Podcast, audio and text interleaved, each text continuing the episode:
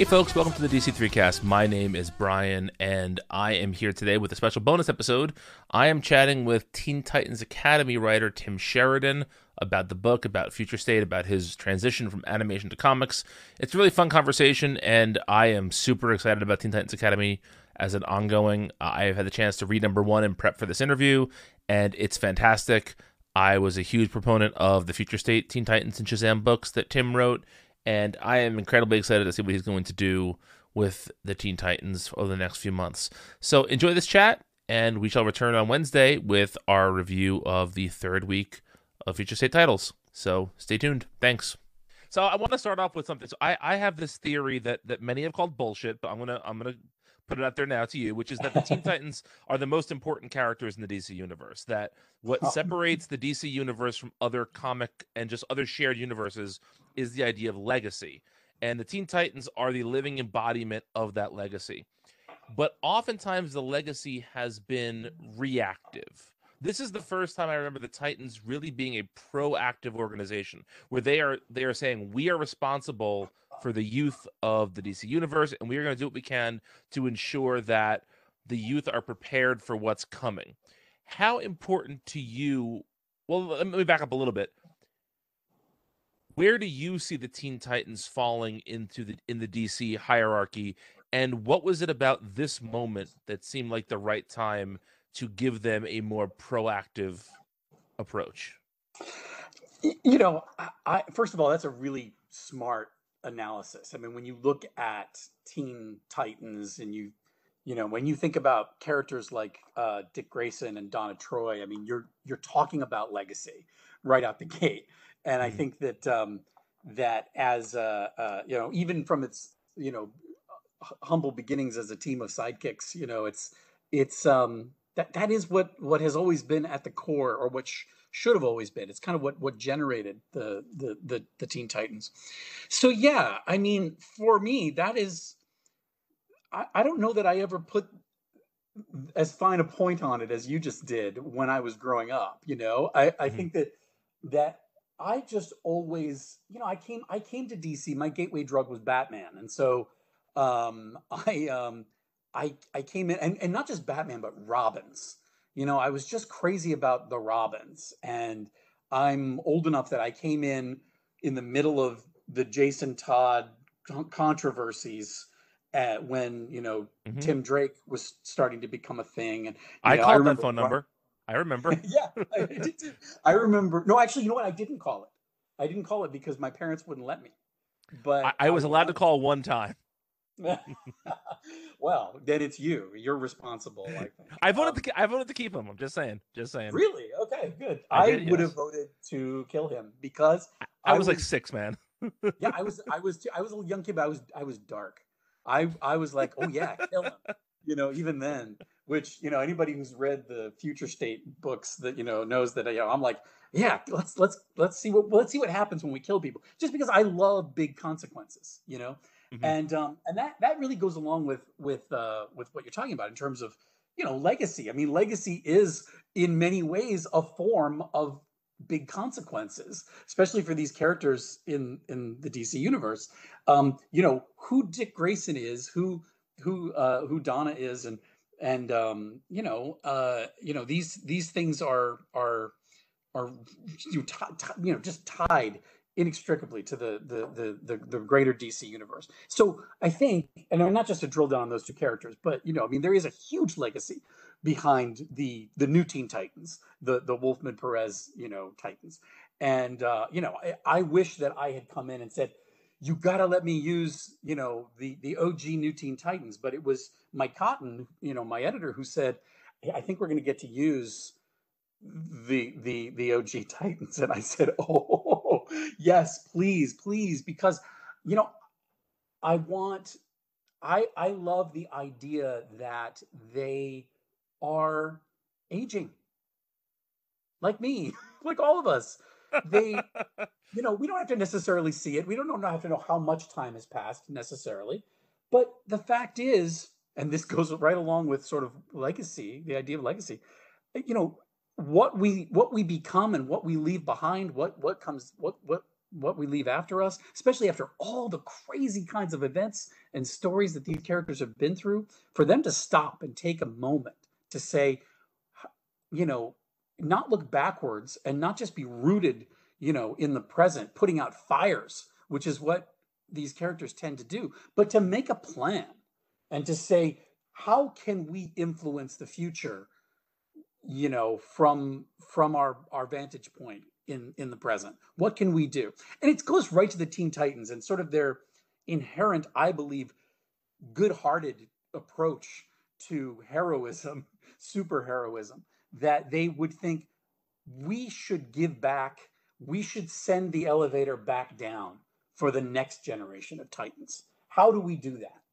And um, and that was you know that was sort of how the whole thing happened. And I think it it it was just the right time. Uh, uh finally, you know, I know um, you know Mike came to me and he said, "What do you think about Teen Titans Academy?" And I said, well, let me tell you what I think about it. and here's a here's a pitch. Here's how I see it working. And um, I was just so fortunate when when I said, you know, in order for this to work, I need to bring in a bunch of new kids. So we have a lot of characters. We have the OG Titans, who are the faculty at the academy. We have the the essentially the senior class, which are the the most recent group of of Titans or groups of Titans, and then we've got the freshmen. And I said, look, I've got to have to. I'm gonna have to create some new faces to bring in in the door. And Mike was like, great, let's do it. You know, I, always expected that I was going to meet some kind of, you know, stumbling blocks there. I mean, you know, it's the DC universe. You know, you don't just, you don't feel like you just get to walk in and, and put a big stamp and say, here's a bunch of new faces that you've never met before.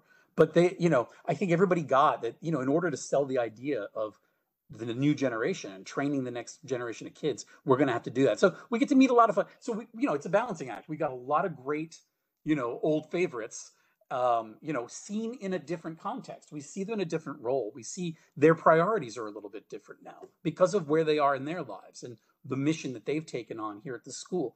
And then we get all these great uh, new kids who are just on the just at the beginning. We're just just just stepping, taking their first steps into this this this great big multiverse. so, yeah, whatever the term du jour is, right? Um, but so I, you know, I do want to talk about some of the new kids. But before I get to that, I want to talk about two characters that you brought in that are not part of the recent Teen Titans books and are not classic characters, but are characters from different eras across DC. One of those is Bunker, who is a personal favorite of mine. I know that that New Fifty Two Teen Titans run doesn't have a ton of great stuff in it, but but Bunker was an A plus addition to that team. As and I love Jakeem Thunder as a character, and so bringing those bringing those two in is, is so inspired. Was that something that you brought to the table, or were those characters that editorial said, "Hey, what would you think about adding these folks into the uh, into the lineup?" You know, it, it, actually it started when we were working on Future State, and my Justice League team that I was assembling, my my my you know Shazam's Justice League out of Detroit. Um, I had, I mean, I pitched everything you know, and it was sort of like, you know, a lot of people I couldn't use because they were being used in different ways. And the timey wimey nature of the future state event meant it became very difficult to say, well, this character is here at this time, and then they're doing right. this at this other time. And and so there was a huge, huge sort of negotiation that had to happen in terms of who we could use. And I, um, but I felt really strongly, you know, I am a member of the LGBTQ community, and I said, you know, I really want to get some you know representation in uh, in the league, and um, and I and I just I just love Bunker, um, uh, but I wasn't the one who said Bunker. It was um, it was Cotton. Cotton said, "What do you think about Bunker?" And I was like, "Sold," you know, absolutely. Um, you know, basically, my point, the, the, the point I'm trying to get uh, uh across to you is, you know, how wonderful it is to have creative uh, you know editors who have a lot of ideas and are willing to to take chances on on animation writers. Well you know let's you brought up animation so let's go there. You know um you've worked in animation for quite some time now but this is you know you're relatively new to comics. What's been yeah. the biggest transition for you in in scripting you know an animated half hour adventure or a feature length you know animated film to go into a 20 page floppy comic I, I mean, we could sit here all day and I could tell you about all the things I didn't know when I sat down to write my first book last year, a year less than a year ago, and all the things I still don't think I know. and um, it is um, it's a whole different world. I mean, you come from I come from television and movies, and I feel like, oh yeah, I know visual storytelling. I I know what to do. But no, it's what you know what I wasn't prepared for. I was not, pre- and this is as a lifelong comic book fan and reader. I was not prepared for the capacity of the artists, comic book artists, to convey not just emotion and acting in such amazing ways that we don't always get in in animation sometimes because of the nature of how the process works sometimes we have to sort of cheat around facial expressions and things like that. You don't you can't always get it. And um but I just couldn't believe the capacity uh, of these comic book artists and and the the maybe I've just been really lucky, but the speed at which somebody like Rafa Sandoval turns something around that is exactly what was in my head. And, and and it's just a moment of emotion on a character's face is is it just blew my mind. Um still blows my mind um and and the other part of that is not just emotion but also kinetic energy, the motion and movement that the artists can bring into the kind of stuff I write. Uh, you know, spoiler alert, I tend to be somebody who gravitates toward like two people in a room talking and coming to terms with something and like these are the like to me comic books are nerd soap operas and i want to hear those that dialogue play out and and i want to hear people you know arguing or coming to terms with something. And so it means that sometimes i'm writing pages that are not action packed and i can't believe i just had rafa just turned in a page uh, for an upcoming teen titans book that i think i wrote that like one this one character was standing there talking on the phone for like four panels which which I'm so embarrassed to admit now that I wrote that. And I can't believe what he did with it. He he made it so it was it's so there's so much movement. There's so much energy to it. And uh and so it's a real assist. I wasn't prepared, I guess to answer your question, for the amount of uh assistance that I would get from the other genius creators that I'm getting to work with who are able to you know, sand the edges down on some of the stuff that I am doing and make it work. And uh, and that goes for editorial uh, as well. You know, I I I didn't know it was such a team sport, and it is. And and I'm very glad uh, to be part of the team. Uh, one of my favorite things about comics, and you talked about the emotion of it. I think that one of the things that is underrated about the comics experience is that the reader is an essential part in it because of the way sequential art works. We look at panels and our brain creates the in between, right? And so I'm going to read a comic a little bit differently than you're going to read a comic because our brains are going to connect it differently. And I think when a book is firing on all cylinders, it's the closest it's the closest you can get to collaborating on something like music or on a play where everyone on stage is doing something to bring it to life and so when you're reading a great comic that is scripted well and drum all that you you are bringing yourself to it and it immerses you in it and i have to yeah. say oh sorry go ahead Oh no! I just you know, before I forget, like it, that, you know, I studied theater in college, mm-hmm. and um, one of the things one of my uh, great professors uh, back in the day taught taught me was that there were these crazy experiments that were done back in I don't know the 50s where um, they they somehow measured some sort of energy that existed between the performers on stage and the audience who was watching them and that they actually came up with a quantifiable equation for um, you know, like an actual wow. energy that was existing between them. Now, I don't know if that's a bunch of craziness and bunk, but if you've ever performed or if you've ever created something that is you know uh, viewed or read um you know i think i think when i that has that has led me throughout my life the understanding that there everybody's part of the the thing it doesn't exist you know it's um it's george seurat and and pointillism where Mhm. you know the viewer puts together the eye the mind puts together what you're seeing from the dots of color that that exist it doesn't exist without being viewed Right. um and you know it can't and that i think is is how you know the best comics and tv and movies and everything exist Yeah, absolutely. And the reason I was bringing that up specifically with this book was I felt like oftentimes there there are sequences where you can intellectually understand what the writer is going for, but it doesn't always translate on the page.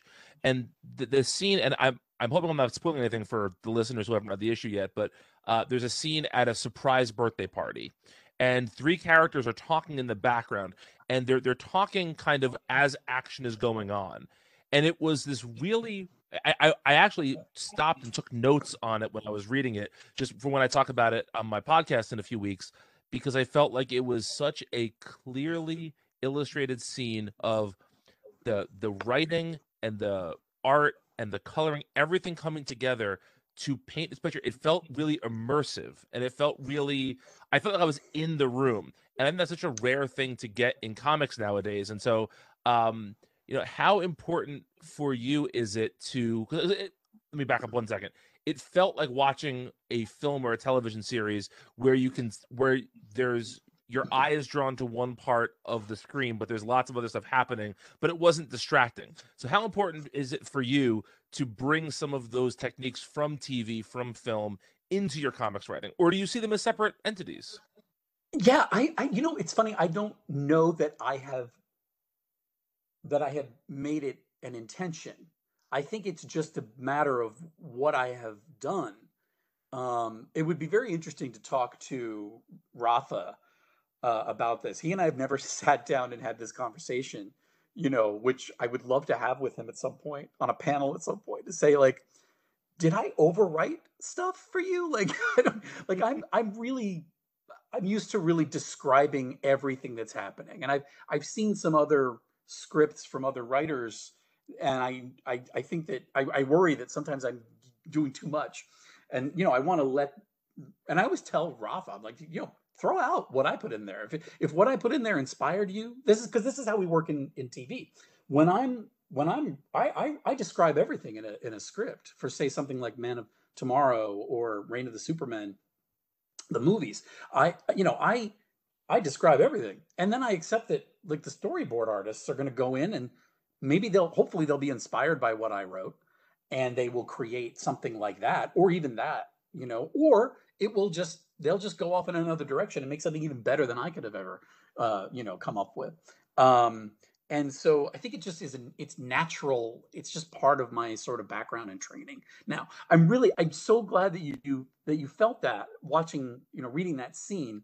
That scene is is funny because it's a there's a there's a a flashback to it in future state. And you Mhm. know it's it you know we knew that we were going to have to bring it in to the series. And then when we started looking at it we realized that it was going to have to happen in the first issue if we were going to make it all work timing wise and um and i was like oh man i'm just worried that this stuff is not you know it feels going to feel like it's a retread. And i'm so glad that it was exciting and new and interesting for you because there's a trick that's happening in that scene and this is the genius of rafa which is um the the conversation that you're listening to is happening like in the background behind what the kids are doing in the foreground. What the kids are doing in the foreground doesn't seem all that important. The conversation seems more important. Um but then nightwing comes around and in a very sort of president Bartlet from the west wing moment. Like you realize that he's been watching the whole thing that's been happening in the room and he you know delivers some important information about it. And you know if your eye wasn't drawn to it already you would you would have been like wait what's he talking about? You know? So Exactly. Rafa put, put the put that sort of background thing in the foreground. And then when nightwing talks about it you're you're there. You know what he's talking about. And it was it was just really good staging and i don't think i told him to do that. You know this is what i mean about these guys are geniuses you know? Yeah. Um, I, do want to talk about future state for a minute because I think that uh, of all the future state books, there's probably a handful that really felt like they were leading into something after future state. And and your books absolutely felt like you know this is this is bringing this is bringing these characters backwards to walk them to a future that may or may not be what we see in future state right?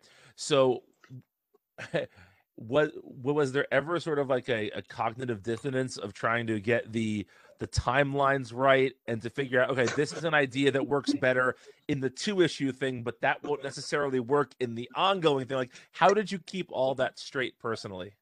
Okay so i don't know like opinions may vary but i feel like i never did um keep it straight. Like it's look these are the first comics i ever wrote and unfortunately there you know there was a lot of stuff that we needed there's a lot of ground we needed to cover but also try to make it a satisfying standalone story in some way. Um, but it was always intended to be a prologue to teen titans academy. And that was it's a very difficult needle to thread because I had never told a story before where the the you know the future is prologue, where the ending is what you know, or at least an ending is what you get first uh, before you get into the beginning and and see how it all plays out. So it was it was um, it was tricky in its in its own right. And then when you add in the fact that there were other future state stories and books happening at the same time with same some of the same characters in, in different parts of the timeline um, and to try to make those things all sort of work together. I think we did. I think we did a remarkable job uh, of of keeping it straight. I, I'm willing to, to to pat the team on the back for that one because there's no there's no way there's no reason why it why that stuff should have made any sort of you know linear sense. Um, but I do think when I look back, when I look at that, that story now, I do think I I I wish I had done more to prepare readers for the fact that you aren't going to get any answers. All I'm giving you are big questions. That's what I, if there was a way for me to really clarify that from the beginning and say, these are just giant questions that I'm going to explore in Teen Titans Academy. You know, that's what I think I would have told everyone. And I, you know, otherwise it was, it was disorienting, I think, for people. And sure. I get that. I mean, totally, you know, and, um, but you know, I'm new, so hopefully people forgive me and they'll jump in on Teen Titans Academy and they'll realize that this is a, a more normal way to tell a story than, than, than what I tried to do with Future State. well, you know, we have to talk about Red X and I have to admit, I, I am, I am at the age where that character doesn't mean much to me. I was too old to be watching. The, I, I was like in high school or college when the when the when the Teen Titans cartoon came out, and oh yeah, that's too old for the Teen Titans cartoon. No, no, no. What I meant, I didn't have col- I didn't have, I didn't have cable in, car- in, in that time in my life. So you know, you you want to give a poor college student cable, go right ahead, man. But that was that was not that was not my experience. Um, you know, but uh, and then my kids are too young to have watched those cartoons. They're watching Titans Go. They haven't watched the Teen Titans cartoons yet. So the character, I mean, I'm, i was familiar with it, but it's not a, like a touchstone character for me. But there are lots of people on, on my staff who, when they heard about Red X, like it blew their minds. It was this huge, important thing for them. And so, how difficult is it to bring a, a beloved, interesting, mysterious character into a new medium? And did you feel? Do you feel pressure? to so do you feel different pressure with Red X than you do with the other characters in the book? Uh, this is a oh my gosh, this is such a good question. First of all, it's you know it's kind of the the absolute dream for me because I feel like getting to bring a character f- from animation who you know came from uh, you know the, the the brains and pens of of people that I have worked with and have great respect for, and and to get to help bring that character into the main DC continuity, you know, it's a dream come true. I, I just, I'm so glad that I get to do it. And I'm so, I, I would be so worried, uh, it, you know, if, um, if anybody else was doing it. I just want to make sure that it's, you know, that he's treated with, that this character is treated with, um, you know, a certain, uh, uh, sort of uh, respect. Um, you know, there's a legacy to Red X. Red X is is a tough one because you know there's there are there were two Red X's on the show you know, Dick Grayson was the first Red X, and we learned that in the first episode. It was a, a just a disguise he was using, and then but then Red X comes back, and and it's a, a a different character and a character whose identity is not revealed to us. And to me, that is is part of what is so exciting about that character and always was what's so exciting. So if someone had come in and said, "Oh yeah, well we're just going to tell you in the first issue, you know, it's it's so and so." And they put on the Red X costume or or or they're the old Red X or whatever. Um, you know, and then we'll tell a story about them. That to me, that would not honor the legacy of that character. The legacy of that character is who is Red X? You know why and why why are they red x too? And, and, those two things to me are the one and the same. And uh and so i wanted to make sure that at least coming out the gate that that was the way that we approached his story um you know by keeping and preserving that legacy. Whether you know even in the first episode with dick grayson you're thinking who is red x? You know? Yeah you get an answer right at the end but that's just part of the DNA of the character. So I think, you know, I noticed there, there were some people who, in Future State who were like, you know, well, they didn't, he didn't even tell us who Red X was. And I was like, oh man, like, you know, just buckle, Strap buckle in. up. You know, it's, yeah. it's a story. Like, you know, it's a story. We're, we're going to, I'm going to bring you, you know, to, to the end of the road on this, on this story. I mean, you may not like what I, what I throw out there and, you know, or you may love it. And, uh, you know, but uh, I just hope that it's fun enough that people will, will come along for the ride and, and enjoy the mystery, you know? Yeah. Um, uh, yeah. Go ahead. No, go ahead. Oh, uh, just um, to say that, uh, you know, again, it wasn't it wasn't something that I came in with. I didn't say I got to get Red X in this book. You know, when we it came up that we might be able to to use Red X, and you know that was when I just you know when, when you start t- giving me the possibilities is when i start coming at you with some ideas. It's like mm-hmm. here's what i want to do. Here's what i would do. Uh, and happily everybody got on board with where, where i wanted to go. Uh, so i wish we had a ton more time but we're running out of time here. So my last question is you know okay. you brought in a bunch of new characters. First of all gorilla greg is like an a plus name. Congratulations on gorilla greg. Love that. Um, and you brought you, you you have another you know a relatively large cast of already known characters in there. Is there a character that I mean, my favorite character, maybe in all of com- number two character in comics, is uh, Captain Marvel, Shazam. I love that character so much, so I'm very glad to see Billy Batson's a part of the book. But is there a character that you want to tell people keep your eye out for this person because because this story, man, this is the one you want to really keep your eye on. I mean, you, you know, I mean. How do I answer this question? Because first of all, they're all my kids. You know, right. I like I can't. It's hard for me to to pick one over the others. But um, let me preface it by saying it is the hardest thing in the world because there are so many great characters and I want everybody to have their big moment and to get a lot of attention. But there's only so much space. There's only so much real estate, and so you know it. You have to sort of look at the whole picture. Like you may not get everything you want to know about Gorilla Greg in the first issue or the second issue, but you know, you just it's all part of the story. We're we're getting there. I, I love Gorilla Greg. Um, but I think I think everybody I, I just from some of the internal reactions that I've seen so far, I think everybody should keep their eye on Stitch. Stitch is a sort of a sleeper character who has sort of established their voice um, very quickly uh, and the um, Apple, the Apple scene with with with Stitch. Yeah, yeah, right. I mean, yeah. you know, there's there's a there's a it's a tough thing to sort of economically get you to learn about who these characters are right out the gate when we don't have a lot of space and a lot of time to do it. And I think Stitch, more than anyone, has been really good about in issue one and issue two. Uh, in issue two, you know the ball moves even even more with Stitch, where you're like, oh, there, okay, there's there's more here, there's more to this character. Um, a fun, really fun character. I'm having a great time writing, and so you know we're it's fun as that as you do that, you start looking at some of the projects coming down the line, and um, you know the characters who are really popping for everybody internally sort of get to get to rise a little bit more, and we get to have a little more fun with them later on. So it'll be you know, I'd I'd keep my eye on Stitch.